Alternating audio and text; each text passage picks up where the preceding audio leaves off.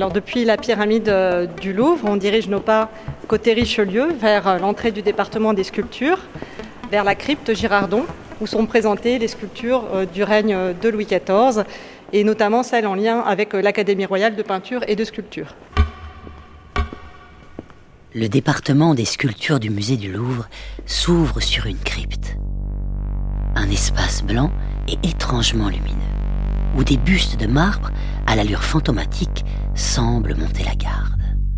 On arrive dans la cellule euh, centrale de, cette crypte Girardon où une des œuvres qui nous appelle est cette Cléopâtre mourant de François Barrois. Et cette œuvre nous appelle par sa présence parce qu'elle représente une, femme étendue euh, dont le visage euh, exprime la douleur. On comprend qu'elle vit un moment extrêmement douloureux, difficile. En se rapprochant, on comprend qu'il s'agit peut-être de l'issue fatale de sa vie.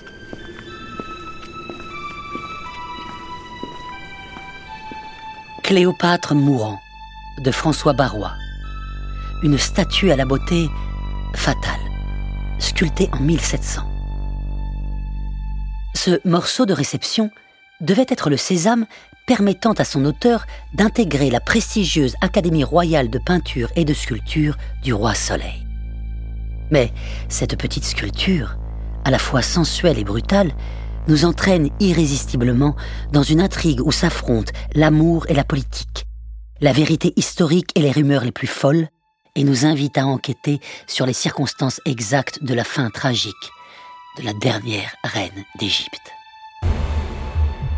Vous écoutez Les Enquêtes du Louvre, le podcast qui mêle art et crime au cœur du plus grand musée du monde. Alors cette sculpture euh, représente une femme euh, à demi dénudée, la poitrine complètement découverte. Valérie Carpentier, conservateur au département des sculptures du musée du Louvre. Elle est complètement allongée sur un coussin un peu mollement écrasé et on le premier abord, effectivement, c'est une vision assez sensuelle euh, de la femme étendue et c'est seulement en regardant son visage qu'on comprend que ça signifie également autre chose. On voit que dans la main droite, Cléopâtre euh, tient euh, un serpent en fait, et on comprend du coup euh, assez bien pourquoi elle est dans cette position.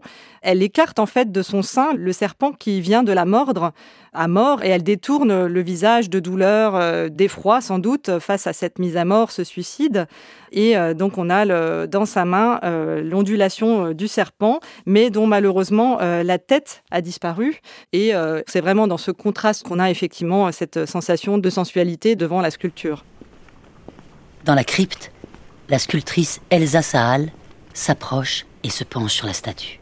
Quand je suis devant euh, la Cléopâtre euh, de Barrois, en fait, il y a deux choses euh, qui m'apparaissent. Déjà, il y a, une, petite rigidité en fait dans le corps avec ses appuis. On sent vraiment la tension dans l'épaule, dans la main. Donc, il y a une sorte de rigidité qui se confronte à un corps qui lâche et qui s'alanguit qui est très ambivalent en fait. Voilà, je trouve que le modelé des seins et de la cheville sont assez euh, délicats et, euh, et touchants. Voilà, il y a une tension entre un lâcher prise euh, qui pourrait être vraiment de l'ordre d'une femme alanguie qui prend son plaisir, et puis quelque chose qui a l'air de, mourir et d'aller du côté du masque mortuaire et d'une sorte de rigidification comme ça de son corps. Mais c'est aussi, vous croyez pas que c'est aussi un peu un prétexte pour représenter le, plaisir féminin? Alors, je crois que Cléopâtre, de toute façon, c'est un fantasme. Maurice Sartre, historien. Et la sculpture est l'expression, une des expressions de ce mythe. À savoir que, premièrement, quand on représente Cléopâtre, on la représente en général à moitié nue, mais c'est vrai que quand on lit des biographies de Cléopâtre, ça tourne beaucoup autour de ses amours, de sa beauté, de sa sensualité, sans parler de la propagande qui fait d'elle une sorte de prostituée de haut vol. Euh, ça, c'est la propagande de ses adversaires, et notamment de celle d'Octave, celui qui deviendra plus tard l'empereur Auguste. Donc, la sensualité, ben, je crois que l'enquête est vite menée là-dessus. Elle était belle, elle était belle comme une jeune femme, elle devient reine, elle a 18 ans, euh, elle meurt, elle n'en a pas 40, donc euh, la décrépitude de l'âge n'a pas dû l'atteindre, euh, c'est probable. Ce qui est plus intéressant et qu'on souligne quand même rarement, c'est que ce qui fait son charme, ce qui n'est pas la même chose que la beauté, on en conviendra, c'est qu'elle a justement un charme exceptionnel. Ce que dit Plutarque, dit elle n'était pas plus belle que les autres, en gros, mais lorsqu'elle ouvrait la bouche, on tombait sous le charme de ses propos. Donc, moi j'en retiens une chose, c'est qu'elle charmait les gens par les propos qu'elle tenait. Je crois que c'est surtout ça qui compte.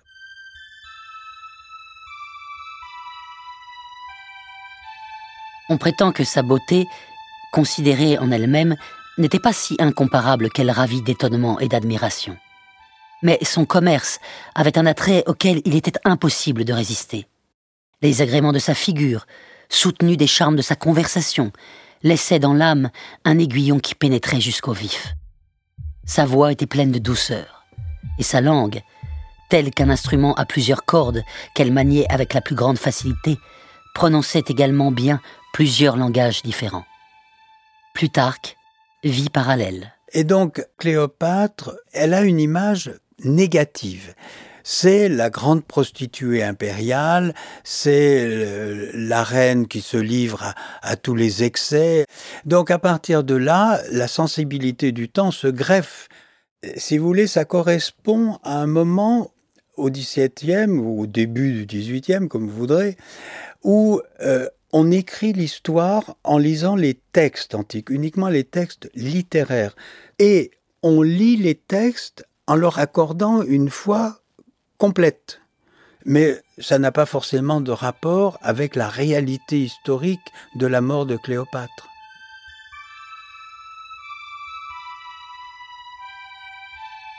Présentation et réception du sieur Barrois. Le sieur François Barrois, sculpteur et ci-devant reçu à la maîtrise, s'est présenté pour être reçu académicien et a fait voir à la compagnie un ouvrage de marbre ronde bosse représentant la mort de Cléopâtre. Procès verbal de l'Académie royale de peinture et de sculpture, séance du samedi 3 octobre 1700. François Barrois représente la mort de Cléopâtre d'une manière un peu particulière parce qu'effectivement, ce qui frappe au premier abord, c'est vraiment la sensualité et pas l'aspect complètement tragique. Au premier abord, on ne comprend même pas forcément ce qui se passe. Elle a certes euh, une expression un peu euh, euh, effrayée, désespérée, mais ça reste plutôt dans la sensualité, dans des gestes lents, dans une position alonguie avec le serpent qui lui mordait le sein. Donc c'est quand même assez explicite malgré tout. Et on n'a pas une représentation outrageusement tragique comme on peut l'avoir dans d'autres représentations de la mort de Cléopâtre. Ici, on est clairement sur les deux registres de la sensualité et de, la douleur, mais de la douleur euh, qui reste assez euh, légère, on va dire, alors que c'est pourtant euh, l'instant de la mort qui est représenté. Moi, je trouve que son visage qui s'éloigne, il a l'air d'être comme un masque. Elsa Saal, sculptrice. Il a un côté très théâtral et en même temps très figé, comme si elle était déjà en train de mourir. Par ailleurs, ses cheveux sont torsadés et ils sont entremêlés de manière assez serpentine, un peu comme les drapés. Donc elle est déjà un peu en train de devenir serpent elle-même. Il y a quelque chose d'assez morbide euh, aussi euh, dans la chevelure, donc qui répète ce côté euh, ouais mourant en fait qu'on lit sur son visage, qui est déjà devenu un masque. Alors la représentation de la mort en sculpture est très importante puisqu'on a toute une tradition de sculpture funéraire et par ailleurs la, représentation du moment de transition, de la métamorphose dans un certain nombre de cas ou de changement d'état, du passage de la vie à la mort. Saisir l'instant dans la sculpture, c'est un, un, vrai sujet. Euh, c'est le cas aussi en peinture, mais c'est particulièrement sensible en sculpture où on va euh, faire un, arrêt sur image d'un moment précis où le, là, en l'occurrence, l'âme va quitter le corps et on essaie de saisir ça dans, dans la matière. Et c'est dans l'expression du visage qu'on le comprend, dans la manière dont le corps est, un peu mis sur pause, euh, tel qu'il est représenté par le sculpteur, qu'on saisit ce moment. Et euh, la représentation de l'instant précis de la mort, c'est un sujet tout à fait récurrent euh, en histoire de l'art et en sculpture particulièrement. Donc là, le sujet de la mort de Cléopâtre est tout indiqué pour pouvoir représenter cet état transitoire de la vie vers la mort. Le mouvement du temps, c'est tout l'enjeu de la sculpture. Parce que voilà, la sculpture, c'est pas un film. Euh, en tant que sculpteur, on est obligé de choisir vraiment un instant qui va contenir tout le temps qui le précède et tout le temps à venir. Il y a une plasticité du temps qui est un matériau presque avec lequel les sculpteurs doivent euh, composer. Et ici, on voit bien qu'elle est représentée dans un temps entre le, plaisir et la mort. Donc l'idée, je pense, euh, du sculpteur, c'est d'arriver à trouver cet instant prégnant qui contient tout ce qui précède et tout ce qui va suivre et qui soit capable de représenter avec quelque chose de très figé, très dur, très solide, qui est euh, un morceau de marbre, un morceau de temps. On prétend qu'on avait apporté à Cléopâtre un aspic sous des figues couvertes de feuilles, et que cette reine l'avait ordonné ainsi afin qu'en prenant ces figues, elle fût piquée par le serpent sans qu'elle le vît. Mais l'ayant aperçu en découvrant les figues, Le voilà donc, s'écria-t-elle, et en même temps, elle présenta son bras nu à la piqûre. D'autres disent qu'elle gardait cet aspic enfermé dans un vase et que l'ayant provoqué avec un fuseau d'or, l'animal irrité s'élança sur elle et la saisit au bras. Mais on ne sait pas avec certitude le genre de sa mort. Plutarque, vie parallèle. Alors, je crois qu'il y a deux choses qui sont essentielles. Premièrement, on ignore absolument si la vraie cause de sa mort, c'est une piqûre de serpent ou la griffure avec un poison. Ça, c'est une première chose. Mais, lorsque Auguste organise son triomphe en 29 à Rome, peut pas faire défiler Cléopâtre puisqu'elle est morte. Mais il fait défiler une statue de Cléopâtre, une image de Cléopâtre allongée, et sur son bras, il y a déjà un serpent. Ce qui veut dire que l'idée que la mort de Cléopâtre serait due à un serpent a été en quelque sorte officialisée par Auguste lui-même, par Octave, puisqu'il s'appelle encore Octave, et j'allais dire, il crée une version officielle de la mort de Cléopâtre. C'est-à-dire que l'historien ne sait pas la réalité, mais la propagande fait que la version officielle, c'est que c'est un serpent. La thèse officielle est donc celle rapportée par Plutarque de la vipère aspic. Et c'est encore celle à laquelle souscrit François Barrois en 1700 lorsqu'il sculpte sa Cléopâtre mourant. Mais une contre-enquête s'impose. Elle nous entraîne hors du Louvre, de l'autre côté de la Seine, à la rencontre de Françoise Sercollet, herpétologue, et donc spécialiste de tout ce qui rampe. Ah, elle est magnifique. Oh, les détails. Ah, c'est splendide. Bien que, on voit bien qu'il a essayé de, représenter des écailles, mais ce ne sont pas des écailles de serpent. Donc, euh, ils ont fait des, espèces de petits losanges plutôt pour euh, représenter donc les, écailles. Mais bon, ma foi, euh, je ne suis pas spécialiste du marbre, mais par rapport à la main, si on veut se faire mordre, oui, c'est comme ça qu'il faut tenir la bête, il n'y a pas de problème. Là, vous vous faites mordre. effectivement, parce que, vous voyez, elle ne tient pas la tête. Donc, obligatoirement, l'animal euh, peut tourner sa tête et mordre donc la personne qui, euh, qui le tient de cette façon-là. Alors nous sommes à la ménagerie du Jardin des Plantes, au Muséum national d'histoire naturelle. Nous sommes dans un des plus vieux zoos du monde, puisque euh, la ménagerie date de 1792. Alors ici, on arrive au vivarium. C'est un bâtiment avec à l'intérieur donc des terrariums et qui présente à la fois donc des amphibiens, des reptiles, mais aussi les insectes, les phasmes, etc. Donc euh, on va aller voir ce qu'il y a dedans. Alors, on n'a pas vipère aspic là pour l'instant, mais par contre on a la vipère du Gabon. Alors il faut quand même savoir que cette, euh, espèce est très, euh, est très cryptique. Quand elle est dans les feuilles, vous ne la voyez pas. Parce que c'est vraiment un camouflage euh, vraiment extraordinaire. Et donc, c'est quand même un animal qui a les plus grands crochets venimeux du monde. Donc voilà, donc il faut faire, faut faire attention. Point de vipère aspic parmi les serpents de la ménagerie du Jardin des Plantes. Mais, de toute façon, au sujet de la mort de Cléopâtre, Françoise Sercollet est catégorique. C'est sûr que ça ne peut pas être une vipère aspic, dans la mesure où la vipère aspic n'est pas africaine, elle est européenne, donc il n'y a pas de vipère aspic en Égypte. Donc ça, c'est réglé, ça peut pas être une vipère aspic. Pour l'arme du crime, je pense qu'ils ont pioché, euh, s'ils ont pris un serpent, ils ont pioché euh, dans, la faune reptilienne euh, autour de chez eux. Hein. En Égypte, le serpent le plus commun, je pense à l'époque, ben, et encore même maintenant, c'est tout ce qui est cobra, donc le naja. Mais ce ne sont pas des vipères, ce sont des élapidés. Donc le, venin n'est pas tout à fait le même, dans la mesure où euh, c'est un venin qui est euh, neurotoxique, c'est-à-dire qui va euh, jouer sur les muscles. Puis ce sont des gros serpents, donc il, aurait fallu le cacher.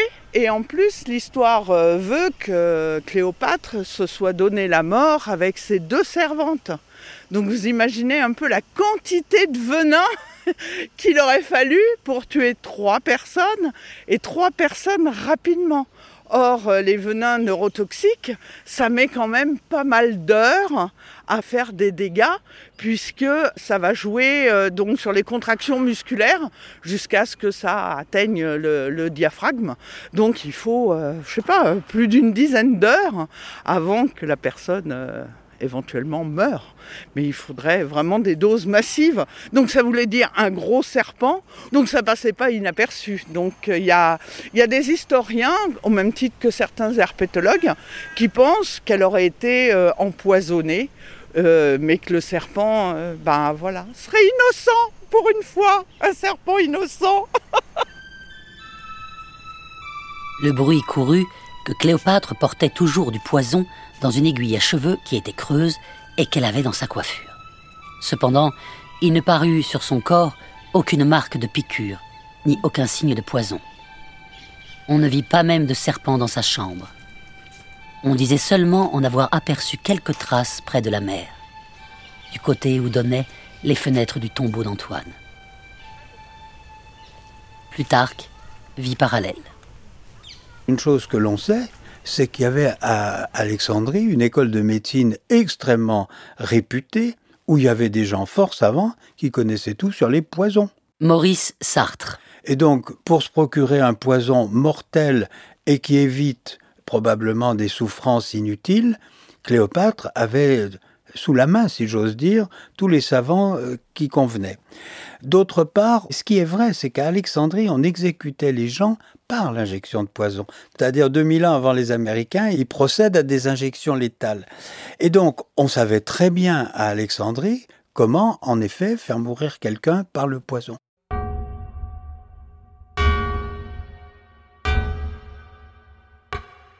Je pense que l'idée d'imposer la mort par le serpent plutôt que par le poison, c'est une manière de souligner une fois de plus, une fois encore, la barbarie de Cléopâtre. Les Romains n'ont rien contre le suicide. La mort volontaire à Rome est quelque chose, un phénomène parfaitement bien connu. Soit par l'épée, soit par le poison.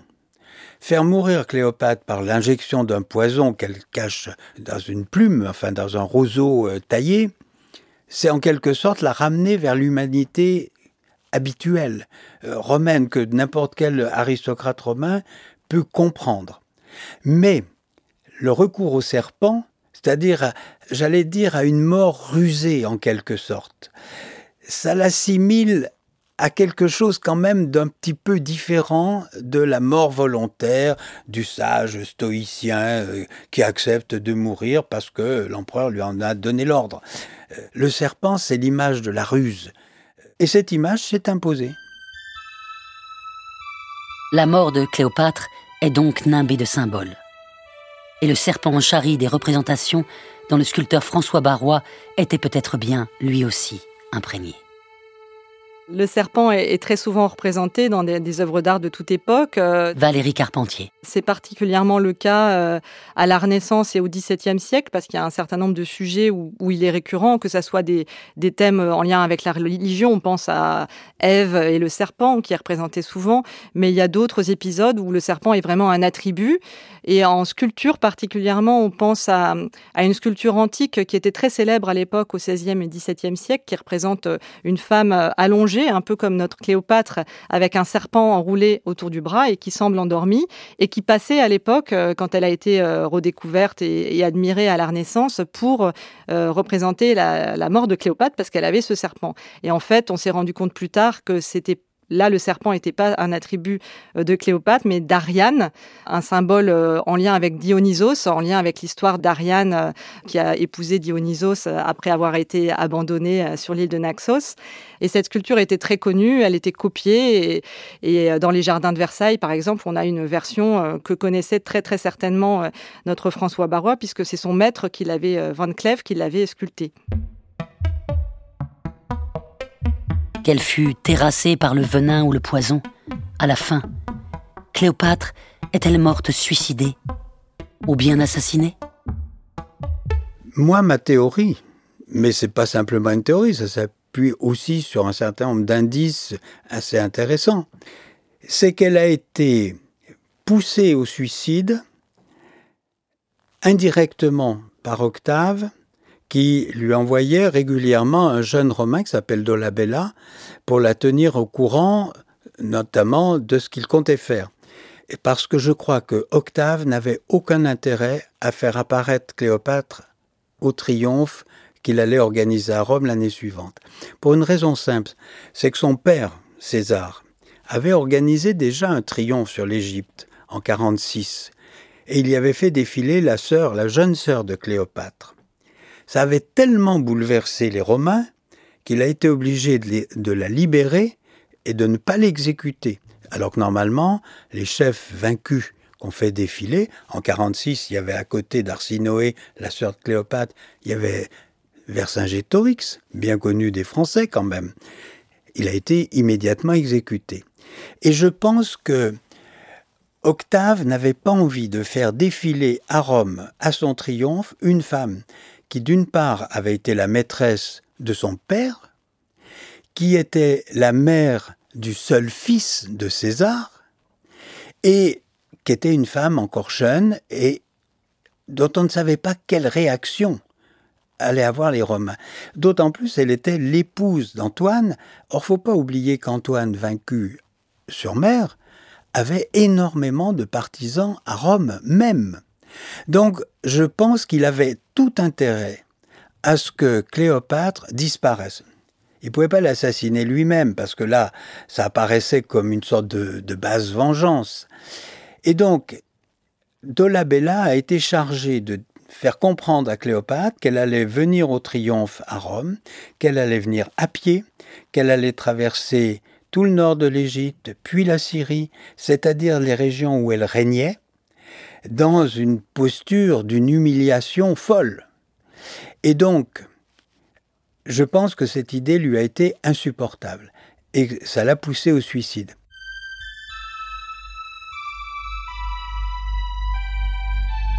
Mais laissons au hasard ce qui peut arriver. Achevons cet hymen, s'il se peut achever, ne durera-t-il qu'un jour Ma gloire est sans seconde d'être du moins un jour la maîtresse du monde. J'ai de l'ambition, et soit vie sous vertu, mon cœur sous son fardeau veut bien être abattu. J'en aime la chaleur et la nomme sans cesse la seule passion digne d'une princesse.